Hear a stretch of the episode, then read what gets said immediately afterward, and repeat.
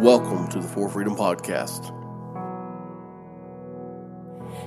I found my freedom in you. I found a joy I can't lose. And thank God it's true. You wrapped your arms around me, and heaven broke through from the moment you found me. I found my freedom in you.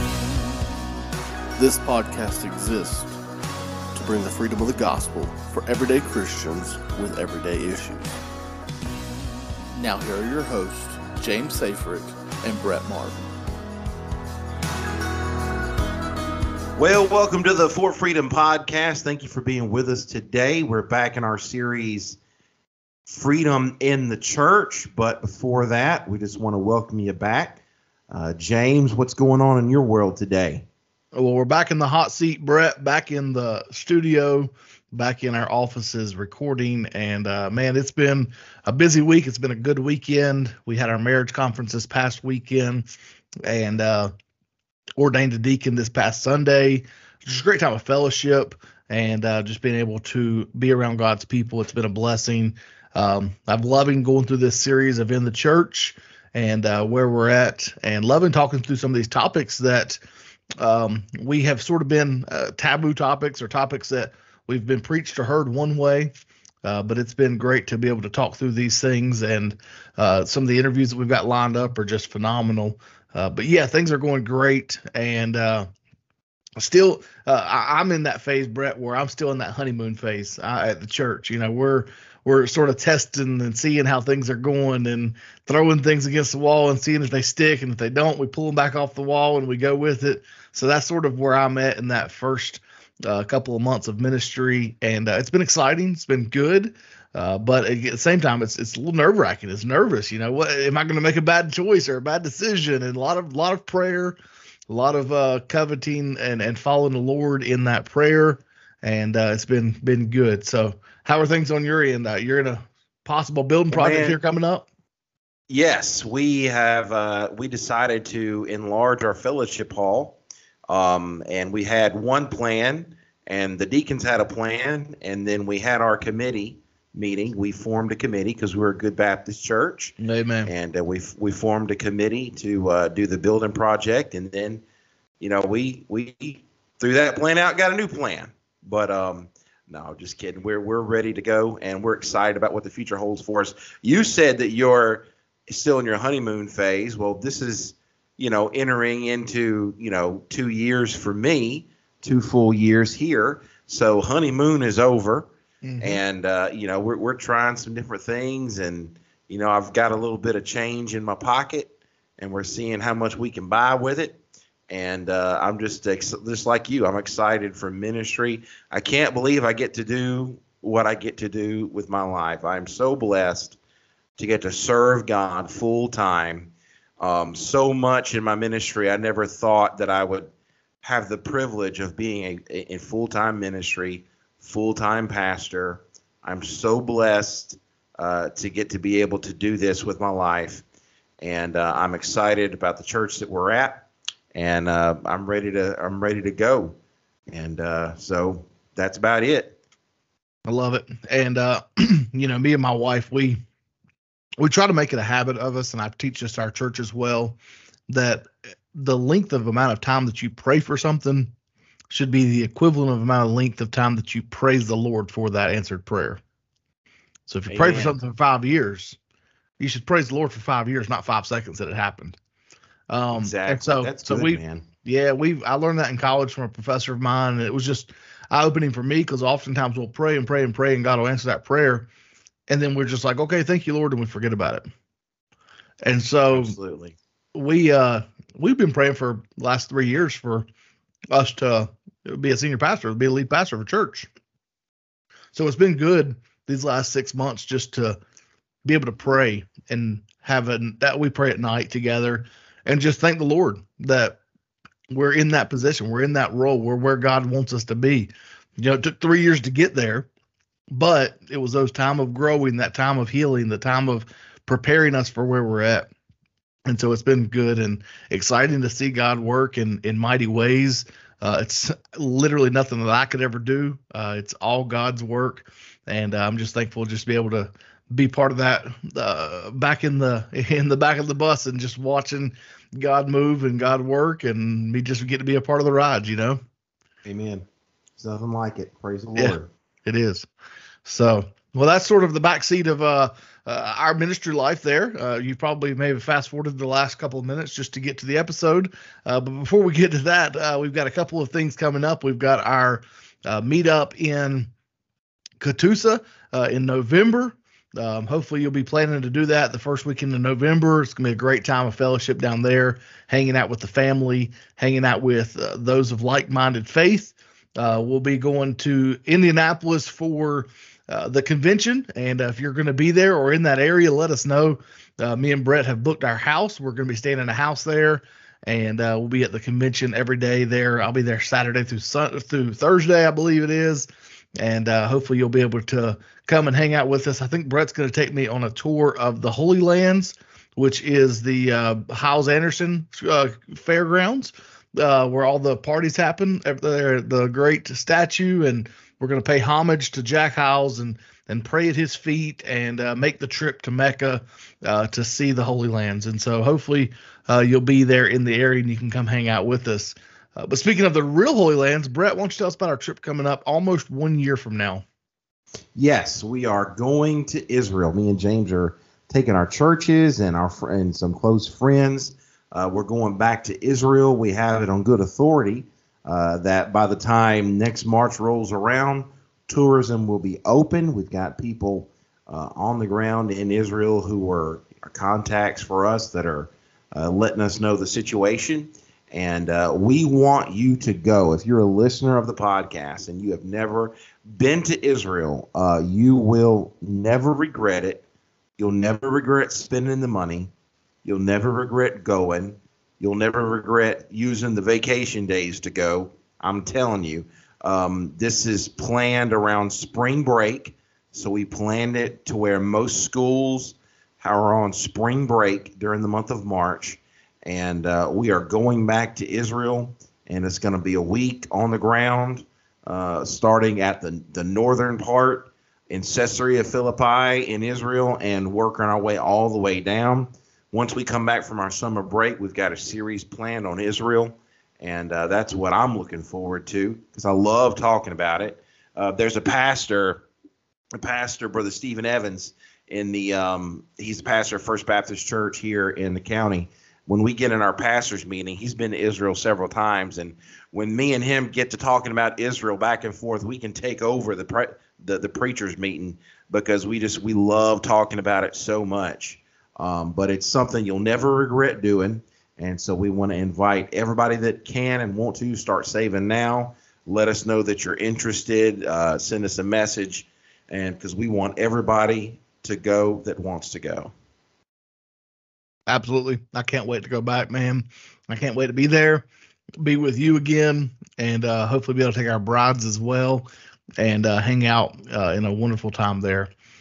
So, Brett, we're in the In the Church series, and we're starting a new topic today. We've discussed uh, abuse the last couple of weeks, but today we get to jump into the next topic, which is worship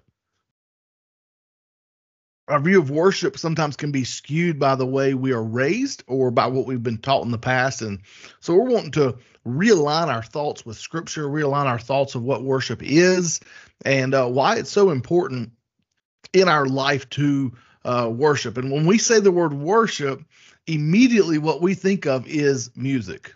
And music is important. It's a it's a vital part of our society. It's a vital part of our personal life. God created music for us to use to specifically worship him. In the very beginning, we see instruments, we see choirs, we see people playing those instruments, singing, and using their talents to worship and to glorify God. But we also can see that it's used as an idol. Worship can be an idol and it can be taking us away from God. And so, as we begin this thought of worship, and we're going to go through some specifics of helps that we can have, but then also ways that we can worship God. Uh, Brett, what is worship in our mind? How, how do we define this and how do we work through this in our uh, thought of Scripture and in our life I think the first thing we have to understand worship is not limited to just church. Mm. But at the same time, when we come to church, we have to understand that we're not coming to church just to sit. We're not, we need to get out of this consumerism attitude that we're here just to sit, we're here to take in. Um, we I preached about this uh, Sunday, and that's why it's on my heart, is because you know we are priests in the church. We belong to a holy priesthood, a royal priesthood, and, and when we come to church, we have a job to do. One of those jobs, it described in the Bible, is a sacrifice of praise. And Hebrews 13 tells us that the sacrifice of praise is the fruit of our lips. You know, it, it, it's it's crazy to come to church and see people not sing. Uh, Yep. We're there to worship God. I, I mean, I'll tell you, music is a big part of my ministry because I was a music director for the first decade and a half of my ministry. And when when I left the IFB, music was my biggest hurdle. It was my biggest thing that I had an issue with because even though I had left the IFB, I had left legalism, hymn only 1950 style piano only music. I left that there was still it was still ingrained in me my whole life that certain types of music are wrong, certain beats, certain instruments. And so at this new church that I was now pastoring, they had screen music. So they had the computer set up. You might lead a hymn or two, but then you would play a couple songs on the screen, and I would get on the PowerPoint and I would uh, pick the songs. And I went through, and every worship song that I had on that computer that had any type of drum beat, I took it and put it in its own separate folder because I was afraid that, you know, that anybody from my old church might come in and hear this music and think, "Oh, well, what's Brett's doing? He's he's went liberal because he's playing this this hard music." So it was two years of some of the most boring music you've ever heard in your life. But it took me a while to kind of warm up to different styles of music, and hymn worship is is not the only way to do it. There are several uh, different types of music, and we need to embrace more than just the piano. You know, we need to embrace more than that. Listen to all these different instruments that are used in the Bible. In in the Bible, we use bells, harps, and it's not the harps like we think today. A lyre is like the guitar of the day. Flutes, cymbals, psaltery, trumpets, pipes, dulcimers, shofars, drums, and that's just to name a few. There are many other different types of of of music in the Bible. And and James, I don't know if you know this or not. I think it's a well kept secret, but did you know that when David worshipped, he danced? Amen. Oh, man, that's Dance crazy. with the Lord. You oh know, man. Brett, you were sharing a story there about uh, you're you're in ministry there. So in college, this is a true story. Uh, I shared it with our church just a couple of months ago. Uh, in college, my wife went to a Casting Crowns concert, and uh, at the time we were dating. And uh, if I'm lying, I'm dying right now, Brett. I told her that I don't know if our relationship would last because she was going to a Casting Crowns concert. I told her that we may have to break up because I was a Oh, Southern wow. gospel, hymns only, like contemporary music and, and casting crowns was was Satan. I mean, It was it wasn't Mhm. like you're going liberal. It was Satan. Like they were worshiping demons up there on stage. They had flashing Right. lights, Brett. I mean, we we can't have that in the church. No, and so I, I told her, I said, I don't know if we're if if our if our relationship will last through you going to casting crowns. She went, and of course we got married. And uh, this, I mean, we we go to Winter Jam, we go to Extreme Winter, we take our kids to. I think Seventh Day Slumber is going to be there this year, Skillet, things like that. Like it, it's crazy the other side of that, but we look back on it and we laugh because that was such a we we considered that like they're not even worshiping God but yet we have some other instances in scripture where yes music is used not to worship god we see uh, a specific example of the children of israel they were receiving the ten commandments they were receiving worship from god they were receiving what they should and shouldn't do and yet they were tired of waiting. And while they were tired of waiting, they began to worship. And the Bible says they played foreign music. And the, the Bible even goes on to say it sounded like war music because they were taking on the music of the enemies and of the pagan gods. And in Exodus chapter 32, we get this um, illustration where it talks about this thought of idols and, and music being played. And so I'm going to read it Exodus 32, verse 17 and 18, once I get there. it said, And when Joshua heard the noise of the people as they were shouting, he said to Moses, There is a sound of war in the camp. But he said, It is not the sound of those who shout for victory, nor is it the sound of those who cry because of being overcome, but I hear the sound of singing. And as they came near the camp, they saw a calf and dancing and music, and Moses' anger burned, so he threw the tables uh, from his hands and shattered them at the bottom of the mountain. And he took the calf which they had made and he burned it into the fire, ground in the powder, and scattered in the water, and made the children of Israel to drink it. So we see here that yes, music can be used as a tool of good, but it can also be used as a tool of bad. And music and worship is so powerful in our life. Uh, it affects us in a mighty way. Colossians 3:16 talks about uh, what we put in our body, what we put in our life is uh, affecting every area of our life, and that everything that we should do and say and work and and have a part of should be to glorify God in everything we do. And oftentimes we get to the point where we we are putting things in our body that aren't glorifying God, that aren't uh, taking our mind toward God, but taking our mind away from God. Let me read that Ephesians Colossians 3:16. Let the word of Christ dwell in you richly and in all wisdom, teaching and admonishing one another in psalms and hymns and spiritual psalms, singing with grace in your hearts to the Lord. Ultimately, Brett, worship is an act of acknowledging the greatness of God, acknowledging who He is and what He's done, and how we can glorify Him in everything we do. This is our words, our thoughts, our actions, our emotions. Everything is turning glory back to God. Amen. Amen. Uh, absolutely. Um, psalms and hymns and spiritual songs. So, you know, there's a couple different areas areas there of different types of uh, music we use to praise God. But like we said, it uh, worship is more is more than just music. Um, I have uh, some notes here. Let's see here.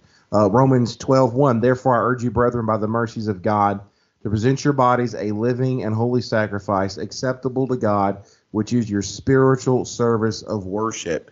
So, once again, worship is not relegated to just music, although music is a big part of it. Um, but we're gonna we're gonna dive into this subject uh, here today. So, uh, James, why don't you start us off in our outline here um, and uh, tell us what we've got coming up first? Well, I think we've got a few helps here. Yeah. So, uh, oftentimes we get the question asked, okay, what can and can I do? What uh, we've got freedom. We've got we, we talk about that often. Galatians five one for freedom Christ has set us free, not to be under the yoke of bondage, but to be under the yoke of Christ and, and to be able to live in that freedom and what it looks like. And so we're not here to tell you a bunch of what you can and can't do.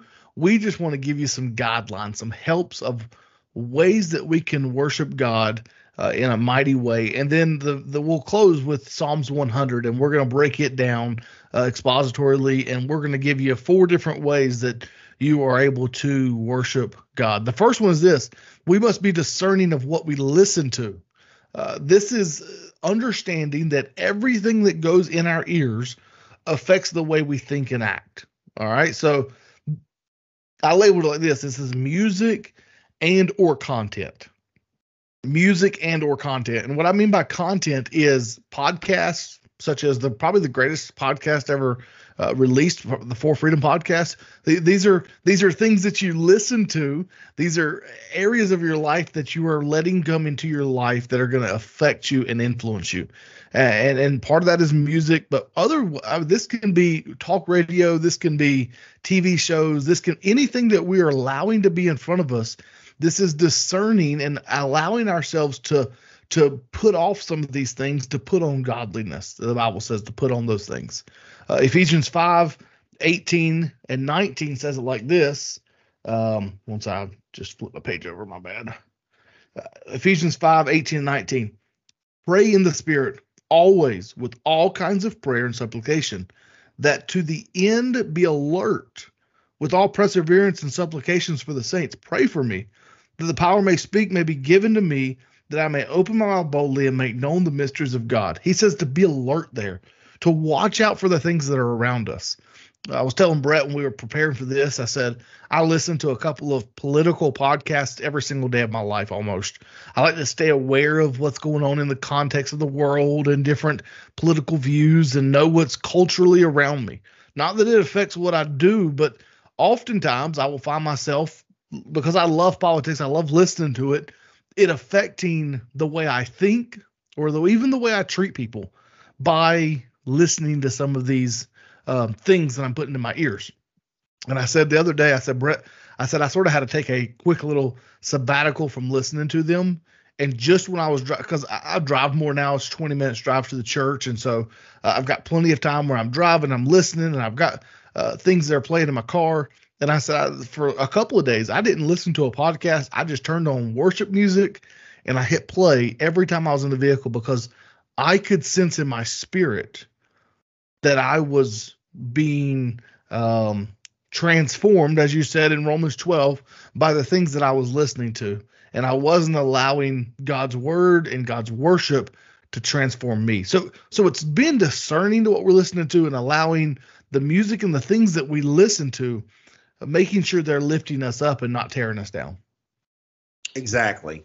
And when we talk about music, uh, we're talking about music as a whole, as in the the song, the words, the lyrics, the message of the song. Which, by the way, I would like to just say talk about this just for a second because I've had a lot of pushback from local pastors. Of course, you know you're going to have pushback from IFB guys and and different things like that. Never. And I want to talk a little bit about uh, music is, is in just like the rhythm, the beat, without the words, just music. So I am I would be classified as what you would call a musical relativist.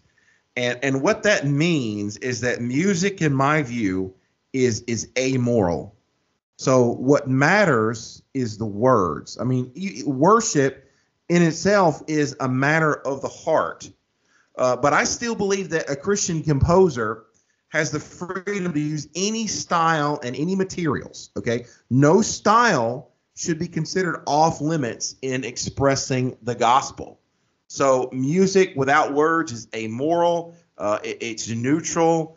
And, and when I say that, what I mean by that is sound itself cannot express truth, communicate belief, or proposition truth. I believe that style is neutral ethically and morally. Any chord, any rhythm, any instrument should be theoretically acceptable for worship. Like like the sound of a saxophone is not more or less immoral than the sound of a clarinet or violin. I mean, James, there was there was years years ago you couldn't play a saxophone in church because it was associated with with sensuality, but but that that that's not the case anymore. You know, a, a reggae beat is no more evil than a waltz or a march. And, and people that argue that music and rhythm and beat by themselves without the lyrics can either be wrong or immoral or immoral, man, they've got a lot of good, thought out arguments that sound logical. And, and all the research that I've done, they've got no Bible to back it up. And any Bible they bring into it is, is taken out of context. Um, however, I will say that depending on the crowd, a certain type of music may not be appropriate. Okay, you mentioned earlier Seventh Day Slumber. Okay, um, I was just recently introduced to them, and you know now now I listen to all the time. And and what they do is they take contemporary songs, contemporary Christian songs that you might hear at Passion, and they put them to a rock beat. Now these are Christian songs converted uh, converted to a kind of heavy metal rock beat. And listen, I'm going to say that there's there's nothing wrong with that. But it, you know, at the same time, am I going to allow that for worship on Sunday morning at the church where I pastor? No, not because I think it's wrong, because I know there's going to be people in the service that feel that that style of worship is not appropriate for church. Now, my goal is just like Paul, is to teach everyone to be strong. That's what Paul was trying to do. He was trying to teach everybody to be strong and and to accept meat offered to idols. I think this goes into the meat offered to idols uh, scripture. Uh, when when Paul's talking about this, he says, "Look, the earth is the Lord's, and this meat it it comes from the earth." Paul said, "Look, there's nothing wrong with eating the meat that's been offered to idols. I mean, we know there's only one God, so when you offer the meat to these, you know, these fake gods, but then he warned us not to be a stumbling block to the weak, because if somebody that has a weak conscience sees me eating meat that's been offered to idols." well, then that's going to be a stumbling block to them, even though there's nothing wrong with it. So I'm not going to eat that meat in front of them, even if there's nothing wrong with it, because I, I don't want to be a stumbling block. So say you have a church, and I say this from a pastor's perspective because I'm a pastor. Say you have a church that for years only played hymn music. Well, I you know I know as a, I know that there's nothing wrong with the contemporary style of worship music. So I'm going to begin to slowly introduce the newer music to the church and try to bring them out of that that thinking and as they get stronger i'll introduce a little more and and, and you know you, you've got to get to know the crowd and use discretion you want to bring people out of this mindset that the only way that it can be done is how my grandparents used to do it in the 50s to a modern day way of thinking where you can be all things to all men that by all means you may reach some. You know, set, yes, we're to be separate from the world, but we're to be separate from the sin of the world. You know, so that's the only reason why I wouldn't play something like Seventh Day Slumber on a Sunday morning in my church, because weaker Christians wouldn't be able to handle it. But other than that, I think that any music style should be redeemable. If somebody does something bad with a style, well, then the Christian should be allowed to come in with wisdom and associate it with something good I like that. One of the things I'll give uh, a personal illustration here. Uh, my my brother-in-law, he's a black man. My sister married a black guy, and uh, I was playing something the other day for him, uh, a worship song, something that I, I listen to often. I, I, can't remember exactly what it was. He told me, he said, James, if I listened to this on a regular basis, I would go to sleep. He said it's the most boring thing I've ever listened to and so uh, I'm thinking, okay, well, how's this boring? Like I, am worried. Like this is this is uh, this is my soul. Like this is awesome.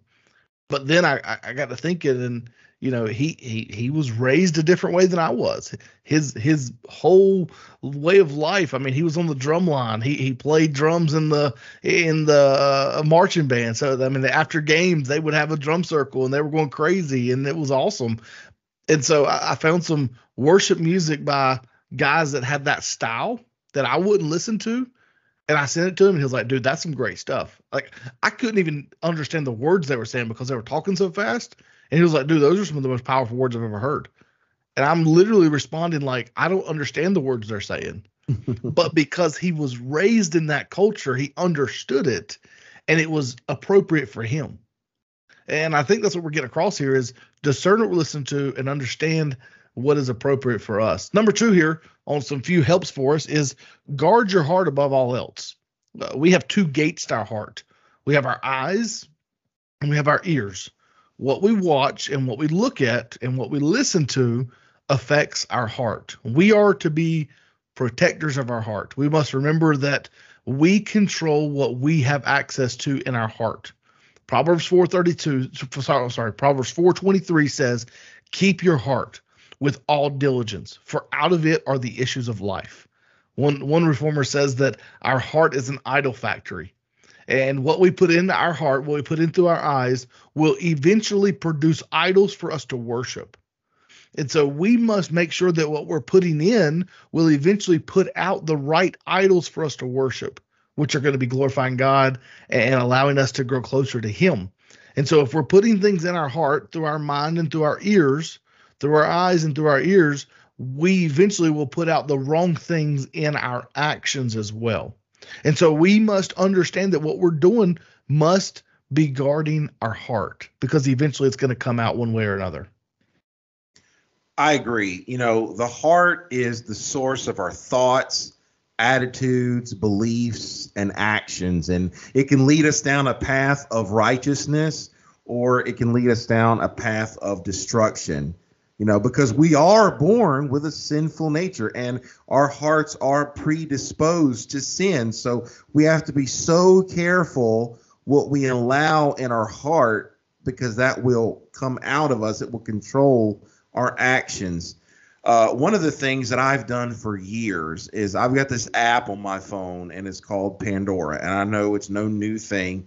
There's a lot of people out there that know Pandora Radio.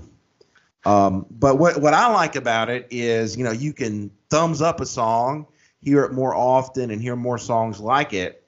Or if you thumbs down a song, you know, then you'll never hear that song again. Now, listen, you know, we we do listen to secular music. Now, we we at the same time we listen to K Love, we listen to Christian music, we listen to gospel music, we listen to contemporary Christian music. One of my favorite stations on my Pandora is the Casting Crowns um, radio. So I guess I guess our relate we can't have a relationship anymore because I listen to Casting Crowns radio. That's right. That's right. Um, but listen, we listen to other stuff too. We listen to country, which listen, 90s country is the best country out there. There is no better decade for country music than 90s country. Should have been you know, a cowboy. I know. so, uh, but you know, we listen to rock too. But you know, the important thing I think is whatever you listen to, listen to the words. I'm very careful about whether you know even you know Christian music can have the wrong message and when we listen to secular music, it, it can be sinful. So, you know, if there's cussing in the song, I'm going to thumbs down. Immorality in the song, I'm going to thumbs down. I'm not going to listen to it anymore. You know, songs about cheating and getting drunk, we're not going to listen to any of that. Um, so, you know, I you know, I have a radio station on my phone that plays all Creed all the time. I mean, I mean, higher. I mean, come on. That's that's. I think that's uh, uh, you know, Christian music, Creed. How could you say it's not? But but like I said, it's where I'm coming from. It's about the message of the song. It's about the lyrics of the song. Yes, you can listen to worship music, but you know, you you can with discernment listen to secular music too. You don't always have to listen, you know, and that's what we were we were brought up thinking if you didn't have a Hyles Anderson quartet CD in your CD player on repeat, and that was the only thing you listened to all the time, then you know you're you're sinning and you're wrong. I can't tell you how many times I've had to burn CDs uh, after coming home from camps when you know you just use a little bit of discretion. Uh, there's nothing wrong with secular music as long as there's nothing nothing sinful in it. Brett, you said Creed and I had to look them up because it's been so long since I've listened to Creed. Creed is doing a concert series with Three Doors Down. Oh wow! I don't know if you can get a better lineup than Creed and Three Doors Down in a group to sing. So, so many millennials are going to be at that concert. It's just going to be they're, all they're millennials. They're doing a whole, for. I, am just going to spend some. Brett, they're doing a lineup here. They're going to be in Little Rock, Arkansas. They're going to be in Texas. They're not going to be in North Carolina, unfortunately. Oh, this is this is incredible. This is this is man, you just brought me back to my my high school, middle school years. This is this is fantastic, man. I love it. Um, I'm gonna right. I'm gonna not I'm gonna be merciful to our audience and not do my Creed impression for them. So I'm, I'll, I'll hey I'll save that for the Patreon. That's, there we go. As soon as we get done with this, I'm listening to a Creed and Three Doors Down song. All right, uh, Brett, give us number three. What? So we're, we're discerning what we listen to. We're guarding our heart. What? What's the next thing? Next thing is rem- remember that music can help or hinder your spirit because listen, music has power. Mm. And you know, think about in the Bible, think back to 1 Samuel 16 where you had David, you know, Saul had an evil spirit on him and David came in and played uh, his harp, which, like I said earlier, was was not like a harp like we think. It was more like a lyre almost like a guitar of the day. And and David David would play that, and it soothed Saul. It soothes that evil spirit and brought a good spirit on him. Music has an effect on you. There's nothing like listen. There's nothing like being in a service and man, that worship music just getting a hold of you and moving you. And yeah. you just forget about everything else in your life. And you forget about your bills, you forget about your job, uh, you forget about the doctor's appointment you got, and all you're thinking about in that moment, the only thing in your brain is worshiping God. And it feels like you're worshiping alone like yes there are other people in that room but in that moment you're so in tune with worshiping god that it feels like there's nobody but you and god in that room. There's there's nothing like that. And what can nothing can bring you in to the presence of god faster than than, than music. It has that much power. Yeah. And you're so true on that brett because there's been times where uh, you know, I'll just be in a funk or in a in a in a style that's just you know it's not right, and I'll throw on. I, have got on. I don't listen to Pandora. I have Apple Music, and so they have your station that is just a combination of the songs you have downloaded, the stuff that's in your Apple Music, uh, all these different things. And so for me, it's a it's a mix between Southern gospel, contemporary, country love songs, and I'll just hit that that my station and a song will come on, you know, uh, maybe a Getty song that that I just hadn't heard in a while, and all of a sudden my firm foundation is on the Lord, and and it just begins to minister to me and changes the, my spirit uh, in a way that is so powerful because music has that effect, worship has that effect, our lifestyle has that effect. You, you you've you've been on a mission trip before where or in your community serving and you go and you help someone. You you serve them by worshiping and loving with them and you walk away blessed more than that person that you just served because your actions affect the way your attitude is. And and we've got to remember that the, when we begin to have worship when we begin to fellowship with god it changes every part of our body not just our emotions but it changes our actions, it changes who we are and what we are designed to do. And, and which leads us to our next part, number four, uh, for this one. Worship is more than music. Worship is more than music. It, it, I, will leave it like this: it's our whole life. Romans 12, 1 and 2. Uh, I, am gonna flip to it real quick. Uh, most of you probably could say it by heart, and I probably could too, but I don't want to butcher. I want to I want to read this and maybe read a little slower than what we would maybe read it before because this is a summation of what our life should be. It says, Therefore, brothers, I beseech you by the mercies of God that you present your bodies a living sacrifice, holy and acceptable to God, which is your reasonable service. Don't be conformed to this world but be transformed by the renewing of your mind, that you may prove which is your good and acceptable and perfect will of God. Because th- this is this is our life. It's our whole life to be worshiping the Lord. It is a sacrifice of who we are, and where it's a sacrifice of saying, God, if it's my time, you can have it. If it's my body, you can have it. If it's if it's my actions, you can have it. If it's I'm driving to to a store and I see someone and I want to help, it's everything that we do is part of our worship. It's more than just music, but music is a huge part of it. Music is powerful and it's a mighty thing in our life, but it's more than that. And when we understand that it's more than that, we understand that it is our bodies that we are sacrificing, that we are giving God everything that we have you know, McDonald's sells more than just hamburgers. Right. Amazon sells more than just books. And so that means that worship is more than just the music portion of your service on Sunday yeah. morning. Music is is so much. In fact, the key elements of worship encompass so much more than music. Now, music certainly is a significant part of it, but doing some research, there's about nine different key elements of worship, and they are public prayers, vocal and instrumental music, public testimonies, financial contributions, public scripture reading, expo- expos- expositional preaching, observing the ordinances, speaking words of spiritual encouragement, and confessing faults. Listen, when you gather as a church to worship God, you should engage in all of these activities and you should do it with an attitude of awe, a heart of submission, an expectation to serve.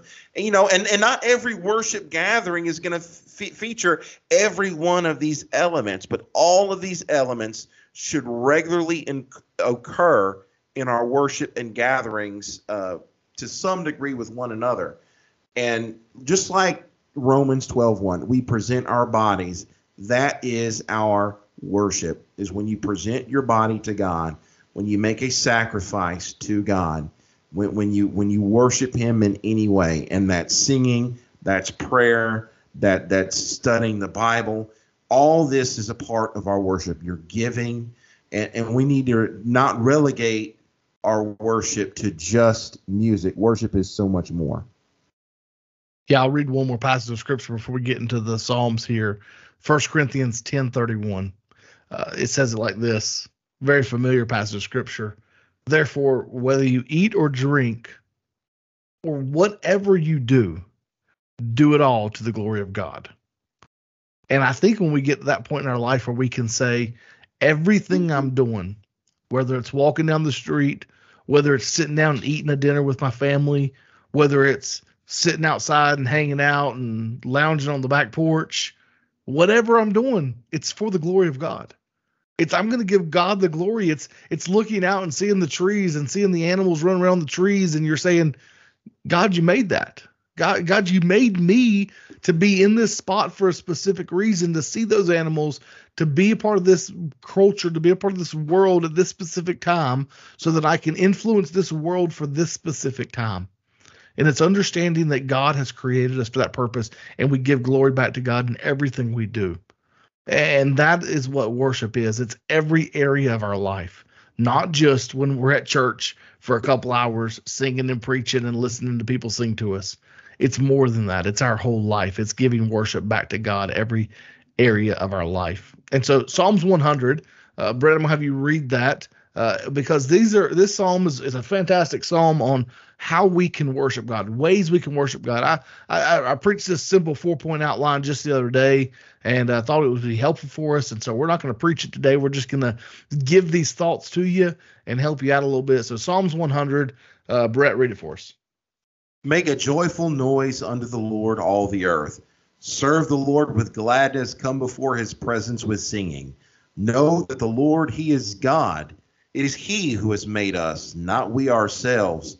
We are his people and the sheep of his pasture.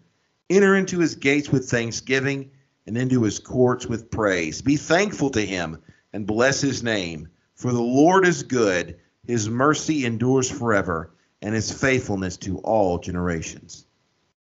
That's so good. It's such a, a powerful song because it begins by starting out. Is a Psalm of David, uh, who begins by saying, publicly, everywhere we go, we should be praising the Lord. We should be making a joyful noise unto all the earth. Uh, as I was thinking through this and even meditating on this as we were uh, preparing for this, I, I, the thought came to my mind this is doing worshiping Jesus, making a joyful noise in front of other people.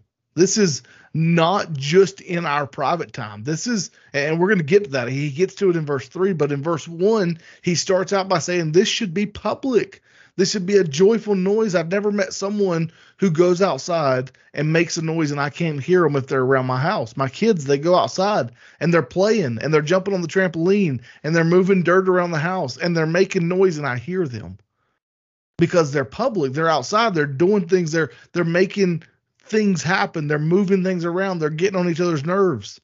And when we are in public, we should be making a noise unto the Lord. We should be making this thought around what we're doing all about Jesus because Jesus is worth it. Jesus is worth it for everything that we do.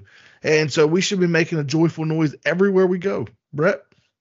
You know, I remember whenever I was a teenager, I was pulling up to a restaurant to pick up my buddy, And you know, I had my windows down. It was the summer, and I was playing, uh, you know, a, a worship song on the radio. And you know, I wasn't trying necessarily to make it to where people heard it.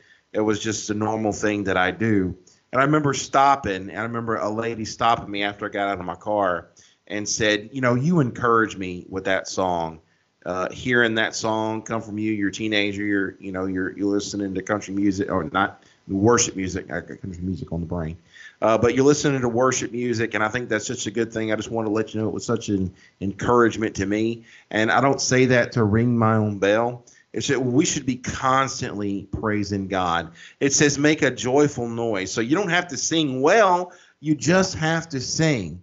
Listen, you shouldn't just give a sacrifice of praise on Sunday. Sunday is not the only day you're allowed to be happy. Right. See, you are we are the church wherever we go. So we should praise God outside the walls of the church as well. Going down the street, mowing the lawn, in line at the grocery store, wherever you're at, regularly sing praises to God. Just like you quoted Colossians 3:16, we're to admonish one another with psalms, hymns and spiritual songs. So I'm so yes, I'm singing to God, but I'm also singing for your benefit. I'm singing to admonish you, to encourage you, to remind you of the truth. That's our ministry to one another. So, yes, we definitely need to sing publicly. Now, the second part, and I'll go into this second part here serve the Lord with gladness, come before his praise with singing. Uh, so, first publicly, and then we should praise the Lord. You know, we should praise with our family. You know, we equate that to, you know, family, devotions, uh, worship, and just do something with your family. You know, we have family devotions. Um, it doesn't have to be the same thing every time. Uh, but you know, the kids need to see you pray. Uh, the kids need to see you worship God. The kids need to see you uh, read the Bible. Uh, James, what does your family devotion look like? Well, Brett, we've done so much uh, variety over the years. Um, when this verse says "serve the Lord," I get this sense of that we should be together, serving together. Um, we have uh, every night without fail, as much as humanly possible, uh, I pray together with each of my kids individually. Um, and so we we do a uh, I have a, a, song that I sing with them. Uh, it's the same song every single night. I have a poem that I read to them every single night, same thing, and then I pray with them. Uh, but on top of that, and we've been busy these last couple of uh, months, and so we have failed to do some of this. But in the past, we have done the catechisms. We have done the Little Pilgrim's Progress. We have done the the Bible story, uh, Easter Bible story, where you begin and you you begin at Christmas and you read the birth of Jesus and you read through his life and you end at the resurrection on uh, Easter Sunday, uh, and we've done that uh, through the the Bible reading time. But, but I, I, say all that to say we sometimes we'll just be sitting there and we'll throw a worship song on TV and we'll just worship and we'll just sing and yeah, that would be our devotion time. Uh, but everything we're doing, we're we're pointing our kids back to Jesus. If They make a bad grade in school, and I pray for them, and I say, Lord, be with their mind, help them to to focus more, help them to. Everything we do, we're trying to bring them back into the the, the reality that we don't do this alone. We are here and we are created to come before His presence and singing. When I'm taking that test at school, I'm in front of God and I'm I'm I'm in front of his presence and I need to glorify him with gladness in that moment. And so it's constantly reminding our kids everything we can do uh, to bring them back into the presence of the Lord. Um, and so for us, it's it's it's always looking different. We don't.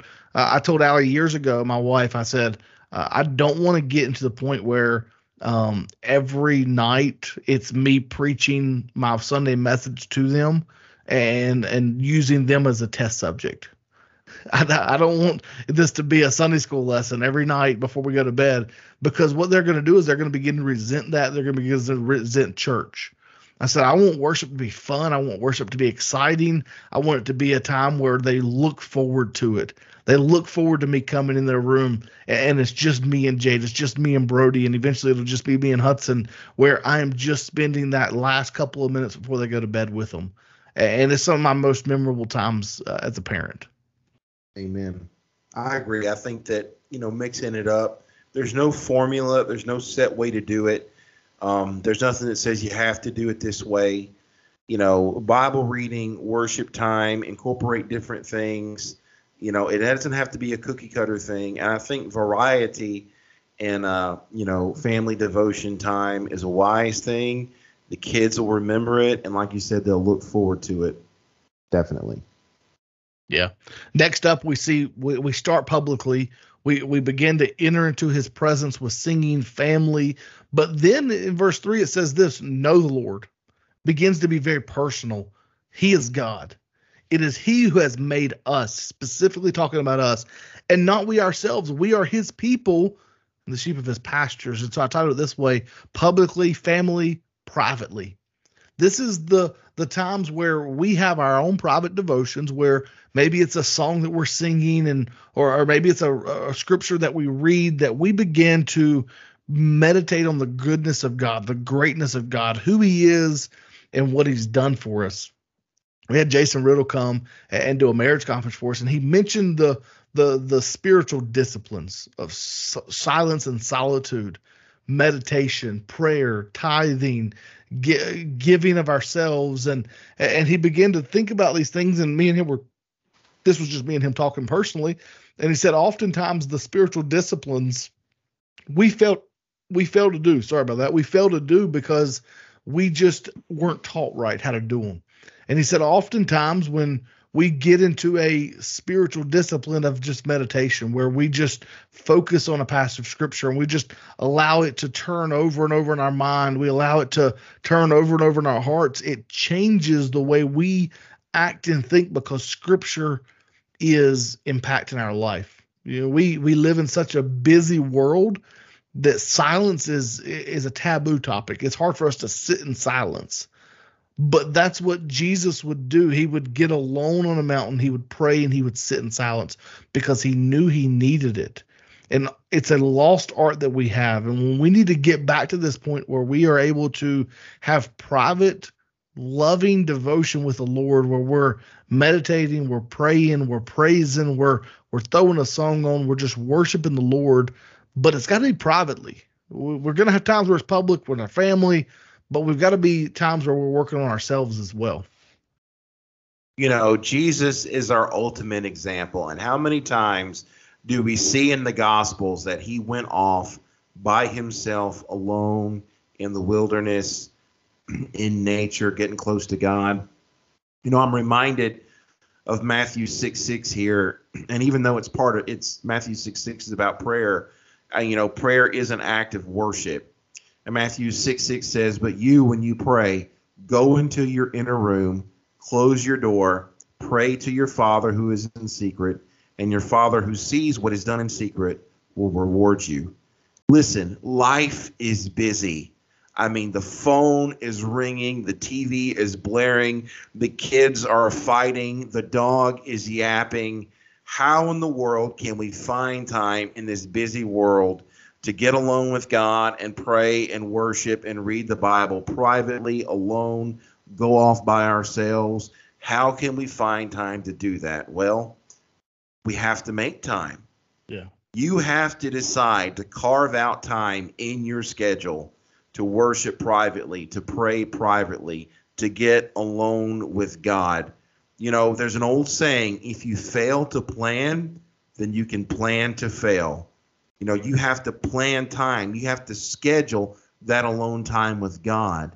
And see, the thing, the thing is, is that you know we prioritize things in our lives according to how important they are to us.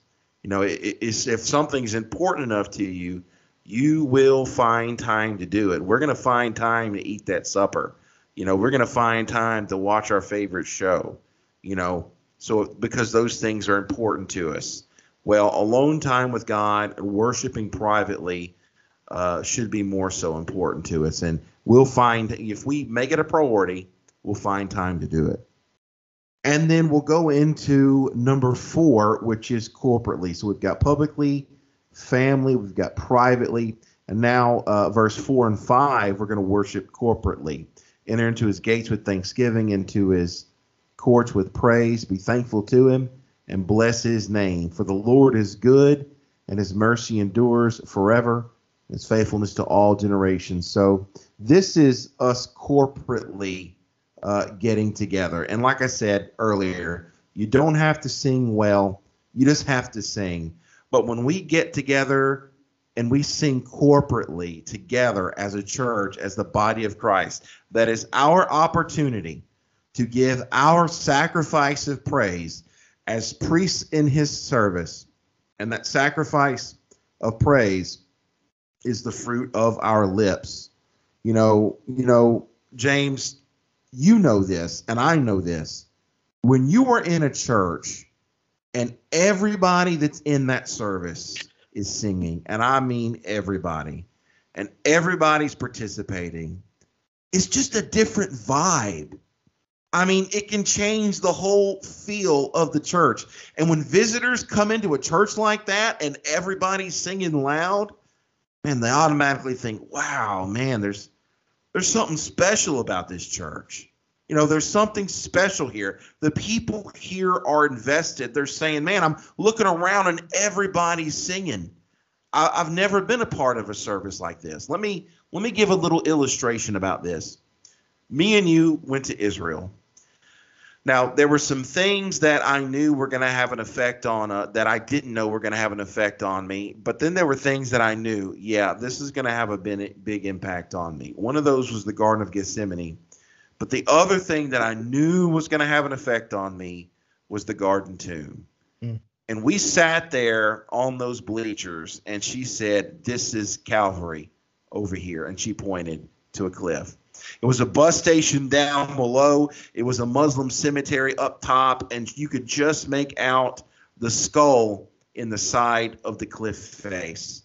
But we were 30 yards away from where Jesus shed his blood. Now, it might not be the place, but all evidence points to this being the place where Jesus died.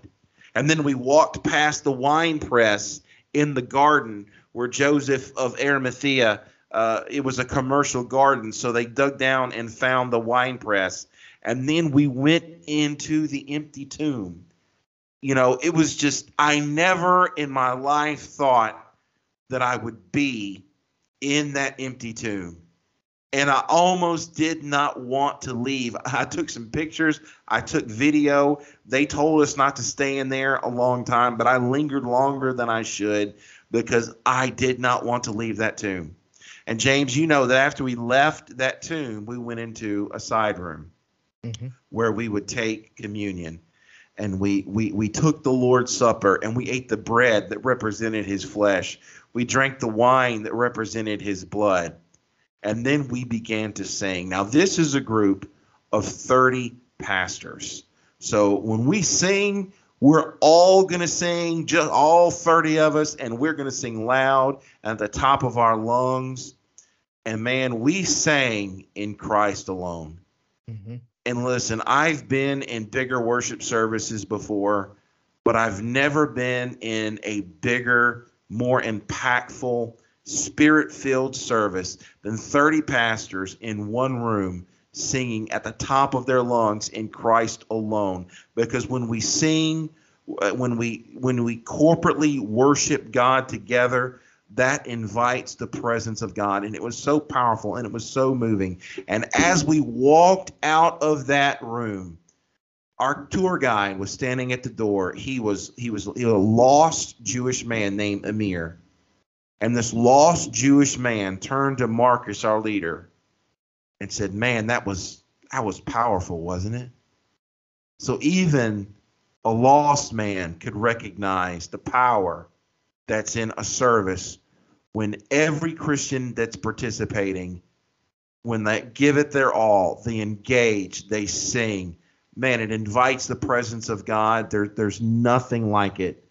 You know, w- once again, I know we've read this verse two or three, maybe even five times, but it applies so much. Colossians 3:16. Let the word of Christ richly dwell within you with all wisdom, teaching and admonishing one another with psalms, hymns, spiritual songs, singing with thankfulness in your hearts to God. We're to admonish one another with psalms, hymns, and spiritual songs. Encourage, encourage each other. Remind each other of the truth. And there's nothing better than corporate worship when everybody's participating. Absolutely, Brett. Man, that was bringing me back emotionally just now thinking about that. I've got all that on video. I'm going to look it up here in a minute and, and listen to that in Christ alone because I recorded all the audio while I was in there. Uh, I want to share two moments with with you just uh, corporately.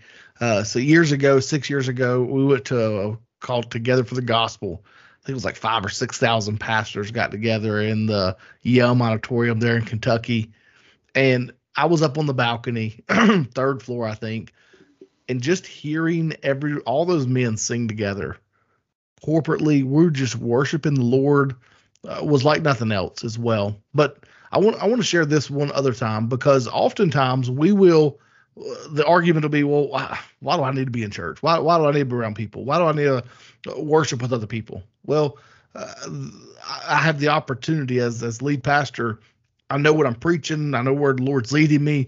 And so I'll send some songs that, that have impacted me as I am preparing for my message to our music leader.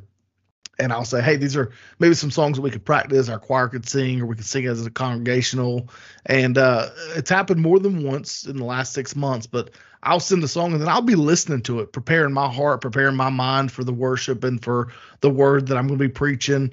But when we get together as a church and we sing that song together, it's like the Lord uses it in a different way because I'm hearing these other voices, not just the professionals on on the soundtrack, but these other voices that are singing along with me and we're just worshiping together and I'll find myself oftentimes just sort of broken with tears and not having the words to say because corporately we're coming together and we're worshiping the Lord. And it's just something about that because God has command even in Psalms 111, 1, it says, Praise the Lord. I will give thanks to the Lord with all my heart. Not just part of it, not just at times when I'm feeling happy, but with all my heart in the company of the upright and in the assembly. It, there's just something about coming together, worshiping the Lord with fellow brothers and sisters who love Jesus, who love one another, who want to see the gospel move forward. And ultimately, uh, when we begin to think of worship and music in our life, it's more than just music. I want us to understand that because worship is not just getting together on Sunday morning at 10 o'clock or 11 o'clock and singing a couple of songs. It is every single moment of our day, every single moment of our life, worshiping the Lord in psalms and hymns and spiritual songs. And it's an active service every single day. Amen. Brett, any final words? I just think that this is such a great subject to talk about. When I came out of legalism, I was lost.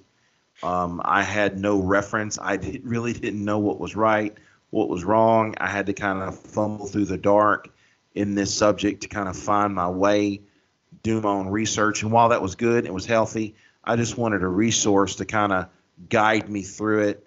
And so I'm glad we're doing this.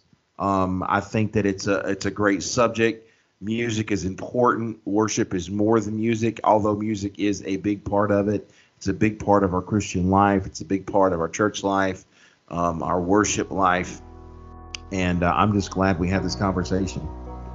Absolutely. And until next time, to God, not the pastor, be the glory. Found that good grace Found that healing, and the tears fell down my face when I found my beginning that has no ending. Found that second chance,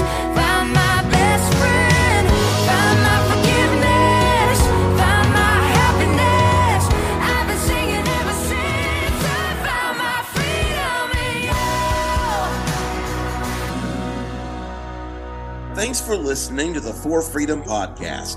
If you enjoyed our content, do us a favor by liking, subscribing, or sharing our podcast on whichever podcast platform you use. Be sure to join us next time for the For Freedom Podcast.